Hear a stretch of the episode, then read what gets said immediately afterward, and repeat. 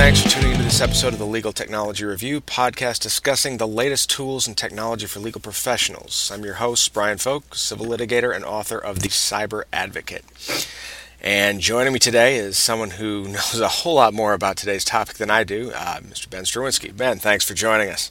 Yeah, thanks for having me. So last week, the show Mad Men, the AMC drama portraying the smoke-filled, whiskey-soaked golden age of advertising, came to a conclusion. And at the very end of the last episode, it was 1970, and they showed the classic Coca-Cola ad. Did you see that? No, spoiler alert. Well, I would hope that wouldn't spoil too much for you. It's the Macbeth ending. Everyone dies. Oh, sure. Now, I thought to myself, that aired, 10 years before I was born, and I've never seen that ad before. Recognized the Coke brand right away. And it's the same thing with, anyone can play the Mean Joe ad. Thanks, Mean Joe. It's grab a Coke and a smile. Coke is just a brand you recognize. And it seems to most people a brand is, it's a logo, but a brand is more than just a logo. Sure is. So now what does it mean to you to have an effective brand? Well, for what we do, a brand is a number of different things, and really the goal of whenever we're working with a company or an individual to help build their brand, it's about helping a customer understand why them versus everyone else, what's different about them, what's better about them, what makes that company, what makes that person unique to be the answer for a specific niche or a specific group or a specific need that any particular customer or client might have. So we do that in a couple of different ways. You want me to just jump into some of the different things that we do? Yeah, absolutely. Yeah, so like you described logos as a big part of it. We kind of think of logos as maybe a cornerstone of that brand. It's a representation of maybe a visual identity or an overall image that brand is trying to project. But really, visual identity is a lot of different things. It can be textures, it can be colors, it can be repeated messaging that you see over and over. That's basically what, it's about saying who you are, showing who you are in a couple of different ways through some of those textures, colors, the look and feel. That's really how you establish, to a certain extent, you can project quality and you can project attitude through these visual cues that you put out. One of the funny things in practicing law is lawyers, we tend to be pretty bad at advertising. Now, a lot of people don't really understand that there's a reason for that, and that's because if you know that whole golden age of advertising thing that Mad Men deals with, that ended in 1970. The Supreme Court decision, Bates v. the State Bar of Arizona, which actually gave lawyers the right to advertise, didn't happen until 1977, so we kind of missed out on that whole golden age thing. But I think most law firms are starting to recognize that successful advertising is actually becoming important. It's no longer, something that you are able to just ignore, and that you need to stand out. But I think, unfortunately, most just don't necessarily know or understand a way of doing that. Would you say that effective branding is probably the most important place to start? Well, I think so. I think it's... Part of branding is getting to know who you are, what your firm represents, not just like the kinds of clients that you take on, but again, the values that you have, the kinds of images that you want to project, really the attitude that you want your clients to take away or your potential clients to take away from any interaction that they have with your brand. You want to come across as authentic. You want to come across as someone obviously professional and that you're going to provide a quality service, but gosh, I mean, there's so much more than that. You could be fun and quirky. You could be very tech focused, like yourself. I mean, you've got a lot of different ways that you could project some different ideas about who it is you are and how you want to position yourself. And that kind of gets to, one of the things that we work with our clients on is what is different about them. What unique qualities do they have in their firm or in their business that separates them from everyone else? Because really, I mean, why would anyone pay a premium to work with your company if they can, go down the street and find someone else that's willing to do the same thing cheaper? Well, that's where a brand comes in. It's about saying, we're the answer, and here's why we're the answer. You're not going to get everyone that way, but what you will do is you'll get an energized base that understands that maybe, you're a little bit different or you're priced a little bit differently, but in the end, they have a certain expectation that, and they understand that you're the company to deliver it because you're not this other company that's just competing on a, you know, on a dollar basis, or on a, you know, let's do a price war and see if we can win that. It's about saying, this is us, this is our story, here's how we're different, and here's what's better about us than everyone else. So it strikes me that there's two different levels to branding. The first level is simply being recognized. Now, if you see a commercial for a random company, you're going to remember the name of that company for, well, goldfish length, 11 seconds following the ad, if it's not a successful brand, because you won't remember them. And so it seems the first step is creating something that people associate with you. Well, and I think to tangent off of that, one of the exercises that I do in my public speaking and with my clients is I show them samples of advertising with the logos removed and with certain cues removed. And it's amazing how you can still pick up on what that brand is. And that's because it's consistent across the board with what these other ads and other things that the companies put out. And they're very good about creating, again, a visual identity that's not just a logo, but it's colors and textures, and it's layouts, and it's language, it's ways of saying certain things. It's one good example that I kind of come back to is Target's very good at creating sort of boutique-y brands, right, that sit inside its ecosystem. Well, what's great about Target is that when you look at a Target ad, you can even take out the color red from that ad, and because they use chalk, kind of fonts, they use things like only at or exclusive, like words like exclusively at. They make it feel very homey, very comforting to connect with those brands. And you can really tell that that's part of Target's overall market. They want the customer that isn't necessarily going to every organic shop on the block, but they do shop organic. They do shop for certain kinds of products and certain, they have that sort of mindset. And so when you look at their store brands, the way that they appeal to customers is by having some of that messaging and some of that look and feel, the chalkboard, the rough, handmade, crafty kind of feel in their advertising as well. That's an interesting segue into the second component to me of branding, which would be the difference between, I guess, what you'd process as a brand and a name brand. I'm talking to you right now on an Apple laptop, my MacBook Pro, and I spent more money on this than my good friend Ryan, our co-producer of this broadcast, would ever spend on a laptop, and he makes fun of me all the time for it. But part of that is a brand name loyalty, and so you've got a recognition, and then you've got a loyalty factor that goes along with that as well. That's another exercise I like to take my clients through, which is if you look at an equivalent model of a laptop, like maybe from Asus or something like that, to what Apple is selling, you can get 3 times the computer or to put it another way, I guess, you can take an Apple machine and you can pay 3 times as much for that Apple machine as the equivalent PC. Right, same tech specs.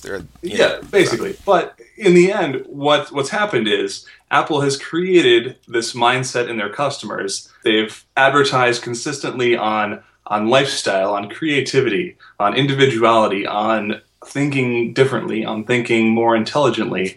And so what that does is it energizes their base. It gets them excited. It makes them feel like, yeah, the Apple product is what's going to solve my problem. Yeah, I'm going to pay a little more. But customers, this is something that we talk to our clients about too, which is that customers don't always care about price. Price is important, but you'll never win a price war because someone's always going to do it cheaper than you are.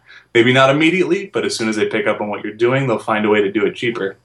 So the alternative is to build a brand and something that has value, something that resonates with a customer. And you won't get everyone, but you'll get that fan base that is energized and loyal to what you're doing and interested enough to pay that premium price. And that's how Apple makes their brand so compelling, is that they send these messages out. They reflect it in everything they do, from the design of their product to the design of their stores, the glass finish and the metal finish. The fact that they call their tech support a genius bar, things like that are cues to this audience that say, okay, this is a brand that I can connect with. This resonates with me because I'm a smart person. I'm a creative person. I need that to be reflected in my choice in technology. So I'm going to pay that premium for something that I know is going to work, which actually kind of brings me to the third thing that we look at, which is customer experience. Apple delivers over and over again. They've had very few faulty product launches. And if you are an Apple, evangelist, you probably know that, you can use that Apple machine for a long time. You're not going to run into problems with it. Things just work. Right now we're talking branding with our marketing and branding expert, Mr. Ben Strawinski of Satellite Six. We're talking about the importance of branding for law firms, and we will be right back.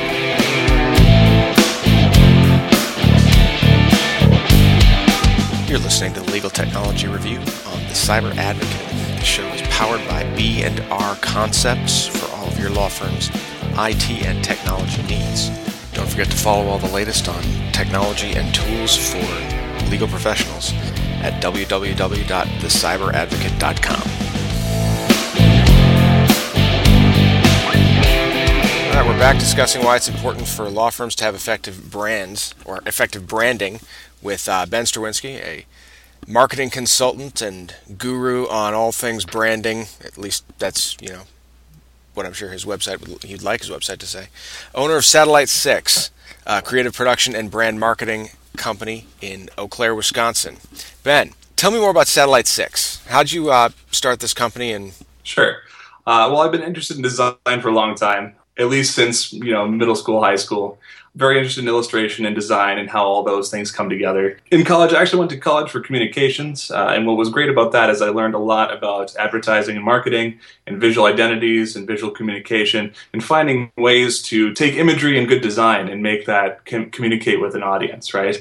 And so in my early professional career, I certainly worked as a web developer and web designer and found ways to create good experiences on the web, big goals being to reach conversions. Well, when we could take that idea and adapt it to a whole brand, well, gosh, that was really exciting. So I was a designer for a while. I did some marketing, or as a marketing director for a company for a brief period, and then I kind of looked at a way that I could fit into a niche here. And I live in Eau Claire, Wisconsin, though we serve clients all over the U.S., primarily in the Midwest. But an opportunity came up where I could kind of take that love of design and love of communication and merge the two together and say, well, now let's create a brand organization that's about helping companies reach their potential and finding ways to really raise the stakes and help grow those companies that maybe have plateaued on maybe a design that's not working or some inconsistencies in their customer experience or their branding.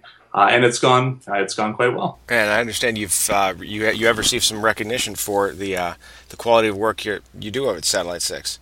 Well, yeah, we've won a number of design awards for brand work and for design work, both on the web and in print, and for overall concepts. So it's been quite exciting. We've been in business now 4 years. What's the one you're most proud of?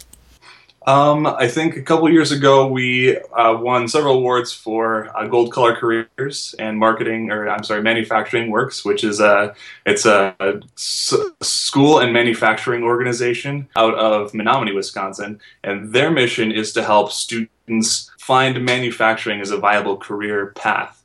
Manufacturing is big in this part of Wisconsin, and so to be able to get involved with that group and help parents, teachers, counselors, manufacturers, and students all get on the same page with what they were doing in order to really energize these kids and connect with that next generation of manufacturing. And let's face it, like, it's not old school manufacturing. This is like high tech, robotics kind of manufacturing. To really bring that all together and then, of course, get recognized for it has been really exciting. Very cool. Very cool. So now you mentioned that one of the things that you do most with your clients is when you're discussing that you have three elements or components of a successful brand. Mm-hmm. What were those three elements? Right, so we've got the visual identity and the messaging. That's really about looking the part, looking authentic to your audience, but also creating messages that resonate with them and represent yourself well in the marketplace. The second one is finding a way to differentiate yourself, right? There's, in your industry, there's hundreds of thousands, if not millions of lawyers out there. And so how do you say, my expertise is in this, this, and this, and here's how I'm different from everyone else that does what I do. When you can do that, that's actually one of the biggest things that we like to focus on, because when you do that, you don't really have competition. You become a unique force in that market. And then the third thing is customer experience. And so in the first couple of steps, what you've done is you've created some expectations, you've created some marketing messages, you've created a look and feel, you've created some differentiators. Now, are you delivering that experience over and over and over again? And just making sure that your customers, your clients, every step of the way, every time they touch an element of your brand, they feel like they're getting that experience.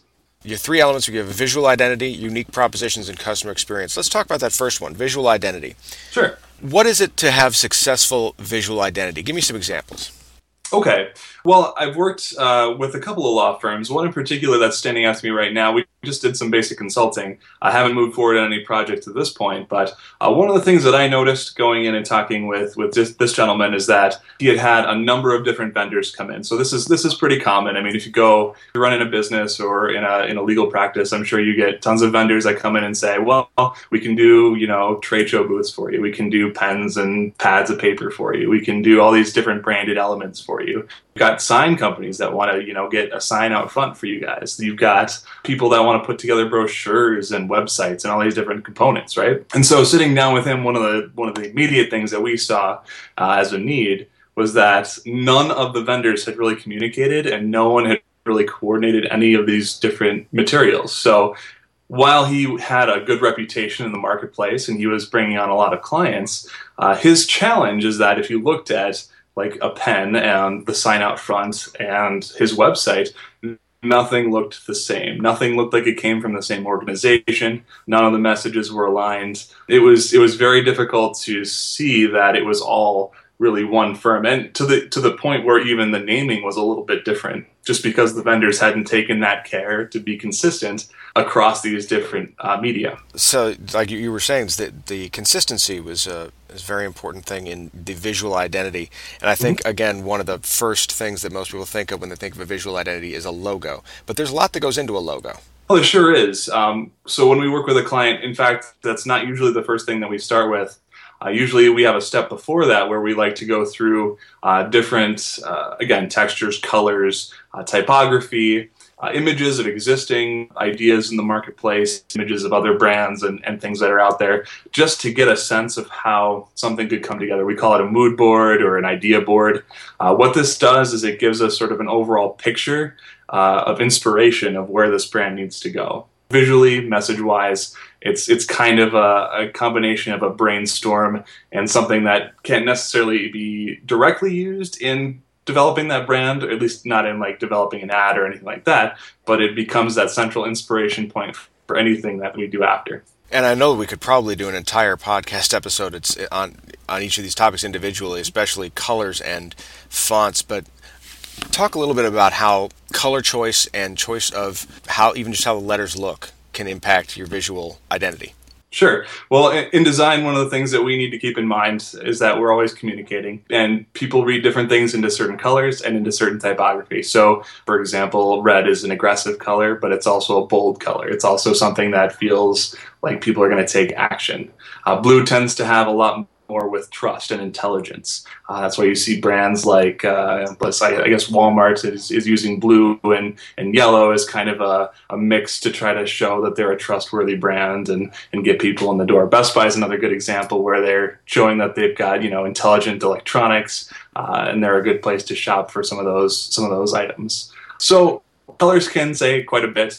Typography as well. If you're using sans serif, which is little hanging ends off of letters, that tends to be a little bit more modern and show you as a more modern organization. If you've got a serif font, you tend to look a little bit more intelligent and classy, but that can, again, there's a little bit of a two-edged sword there. It just really depends on, again, the attitude that you're trying to project and really the kind of messages that you're trying to put out into the marketplace. So when you combine all these individual components, what are you looking for in a logo, especially for, smaller companies like a law firm? What are you looking for success?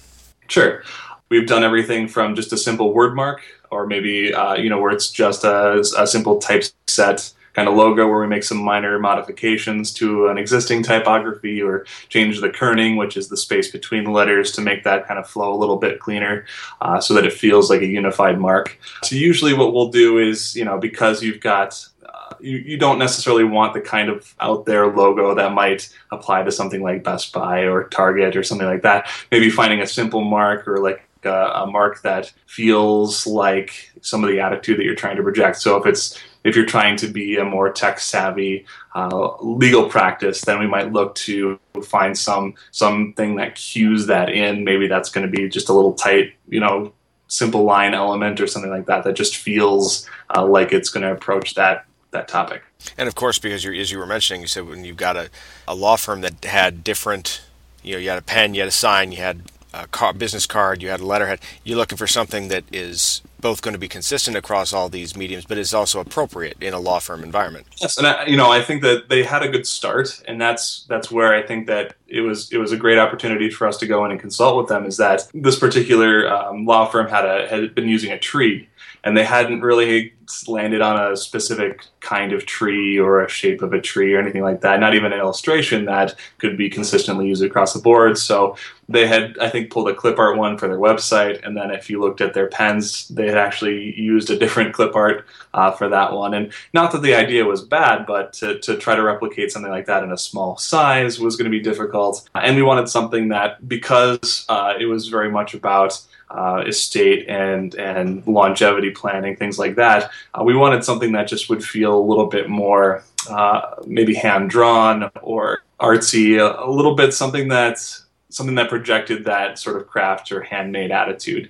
Again, it's kind of like going back to what I said about Target and their idea that we want to create something that feels warm and inviting. Well, handmade, or the idea that it looks handmade, is a good way to get some of those ideas across. And of course, with any branding, the idea of repetition also is not just so that it fits on all these different mediums, but so that when people see it, they connect it. Right. So because consistency is so important, if your ad and logo looks completely different the second time someone sees it, the third time someone sees it, there's so many messages that people get in a day, in a week, in an hour even, that there's no way that they're going to connect the dots, that is all supposed to be one organization. That's why it's so important to be consistent, to represent yourself consistently over a period of time in order to really resonate and connect with that audience. The first important element is a consistent visual identity. The second element, unique propositions. Yeah. How do you establish that in effective branding?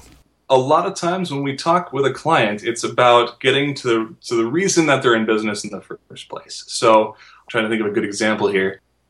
I guess for us, at Satellite Six, one of our biggest points of differentiation is that we want the end result of our work for our clients' customers to look at what we've put together and say, wow. So we try to get people to understand, like, get to the wow.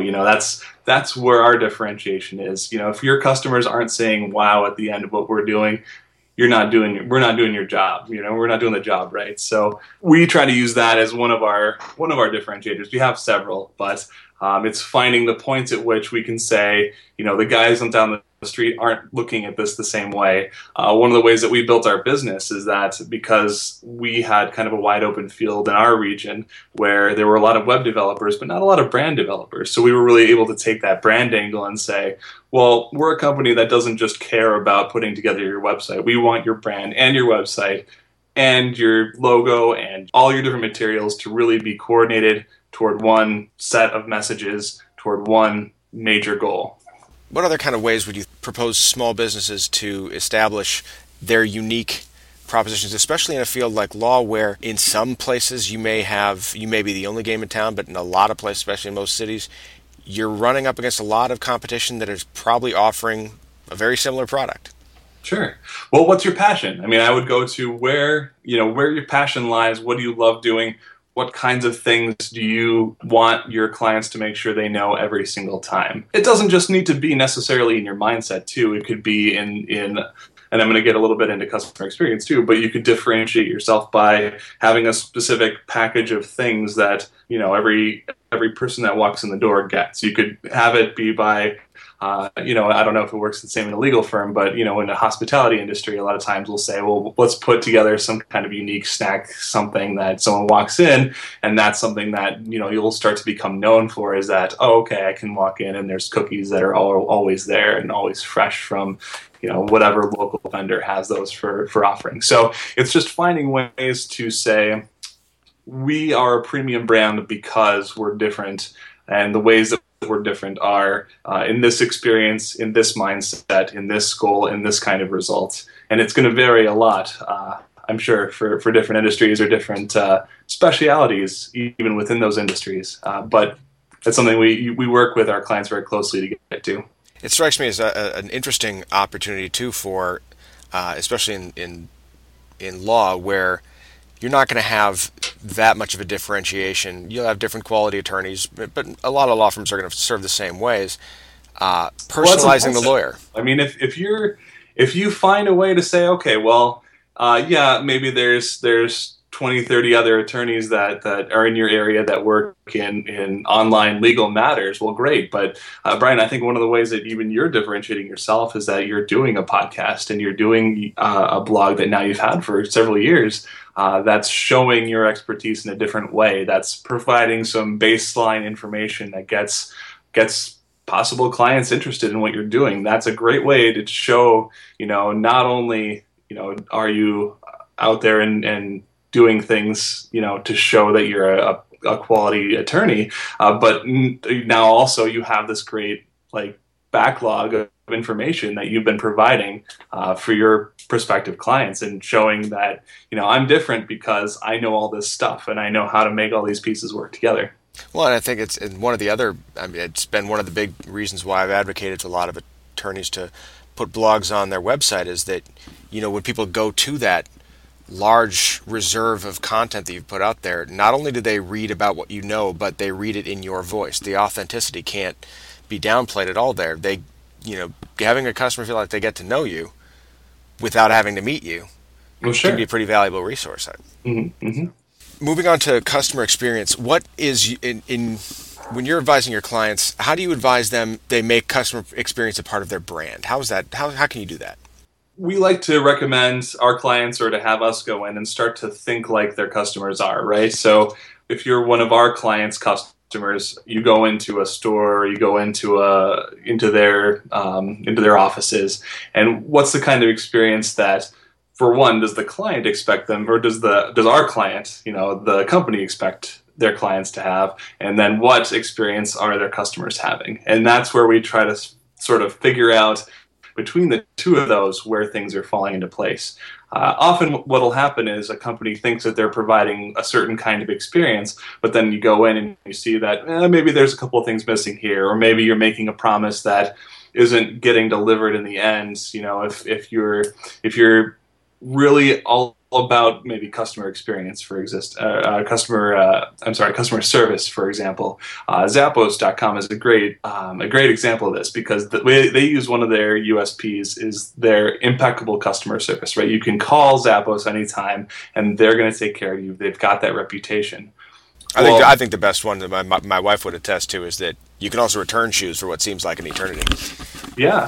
Well, right. And so they create these expectations in their USP. And in their messaging. But then when it comes to the experience, they follow through. Not only is it really easy, it's probably easier than most people think to deal with Zappos. And not only that, but they have a great follow-up program to make sure that in the end, you're happy with what the outcome is. So for us, it's going in and saying, okay, well, if your brand is supposed to be about customer experience, customer service, I'm sorry, where are the points along this line that you're providing that customer service that they can't get down the street, and providing that customer service that they're going to be like, oh my gosh, that was amazing, I'm going to go tell my friends about how great that was. Sometimes what we'll do also is work with our customers to do surveys and find out how their customers are feeling about certain aspects of their experience. That can be another great way to say, okay, well, here's maybe where something needs some improvement, or here's what your customers are saying about, going through this service or purchasing this product. And this gives us some very great information about how that experience can be improved. And I want to highlight that, what you just mentioned for a second. One of the blogs that I follow is The Lawyerist. And they were writing about, I'm blanking on the exact topic, but it was something along the lines of, do your customers or your clients think they are getting, great legal service? Are you providing your legal services really well? And the article describes that all lawyers would say that they were providing impeccable service, but the customer survey is something that is, I guarantee you, most lawyers would hear that and would immediately dismiss it out of hand, because it's something that they think doesn't apply to them, because partially, well, no, this is a law firm. We're not gonna do something that you would see on, whatever, some web advertisement. And the other part of that is because lawyers do have an inflated, I think, belief of how well we provide service to our individual clients. I think that establishing what your customers think about you to demonstrate or to at least improve your customer experience brand is something that most law firms could probably use.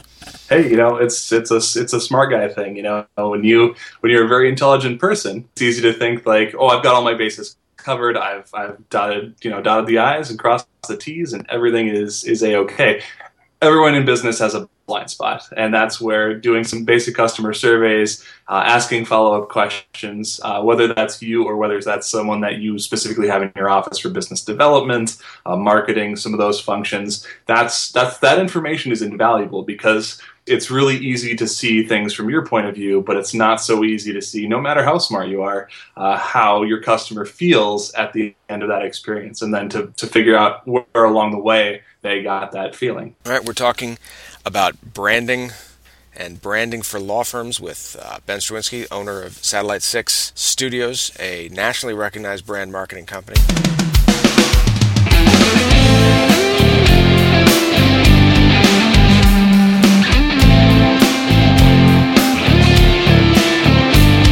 If you're enjoying this podcast, you can really help us out by heading over to iTunes, look up The Cyber Advocate's Legal Technology Review, and go ahead and leave us a rating and review.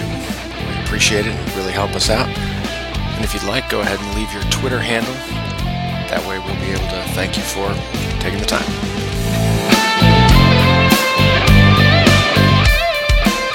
All right, we're back discussing brand marketing with Ben Strawinski of Satellite Six in Eau Claire, Wisconsin. Ben, we've discussed your three essential elements of effective brand marketing: visual identity, unique propositions, and customer experience. What are three things that law firms could start doing immediately to improve on their brand? Sure. Number one is I'd do an audit of your materials, right? So pull everything that you have that is customer facing. That could be, again, promotional items like your pens and pads, or maybe you give away like books or things like that. Pull that all together. Look at your signage. Look at your what your lobby area looks like. Anywhere that's facing a customer, get that together and just put it up on a wall or put it on a table and start looking at it. Get a sense of, hey, does this all kind of look like it coordinates together, or does this kind of feel like it's a hodgepodge of we had one vendor do this and they didn't really see what we did over here, so it's not really linking up. That's a great way to get a good sense if you've got the start of a visual identity or if things are really just kind of all out of whack. The second thing that I would suggest is just, again, think about your background a little bit, right? And know, that, yeah, there's probably other attorneys out doing the same thing that you're doing, but what can you do that they're not doing? Or what can you jump ahead, that maybe people are talking about in legal communities, doing in other cities, but isn't being done in your sales area, your service area, right? And that could be a number of things too. That doesn't just have to be a practice area. That could be a lot of firms are adopting different technological advances, automating things, or even a different pricing structure instead of hourly going to flat fee. It doesn't have to be just a new practice area.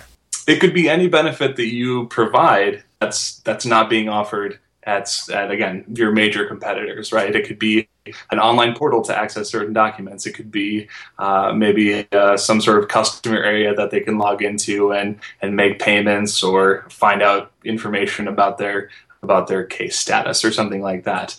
It could be, when they walk in, there's certain things that happen, or at that first appointment, certain information or certain materials that you provide that no one else is going out of their way to give to their customers. That sort of differentiation can really help elevate your brand above anyone else in your marketplace. And then lastly, I'd start brainstorming a survey. I'd start, like, if you feel like things are going well and like, great, I don't need any more clients, well, that's fine. But I think everyone, would most customers that I talk to want to grow their business, so they feel like they've got to a certain point. Yeah. And it's a matter of kind of just seeing what their customers think, what is of value to their customers, and what their takeaways have been, right? And just a basic survey is a great way to do that. That's going to be our show today, Legal Technology Review. We want to thank our guest, Mr. Ben Strawinski of Satellite Six Studios in Eau Claire, Wisconsin, for information on how you can possibly obtain additional expertise from Satellite 6 or from Ben directly. You can go to thecyberadvocate.com, and all of his information will be right on there. Thank you for joining us today, Ben. Thanks for having me, Brian. All right.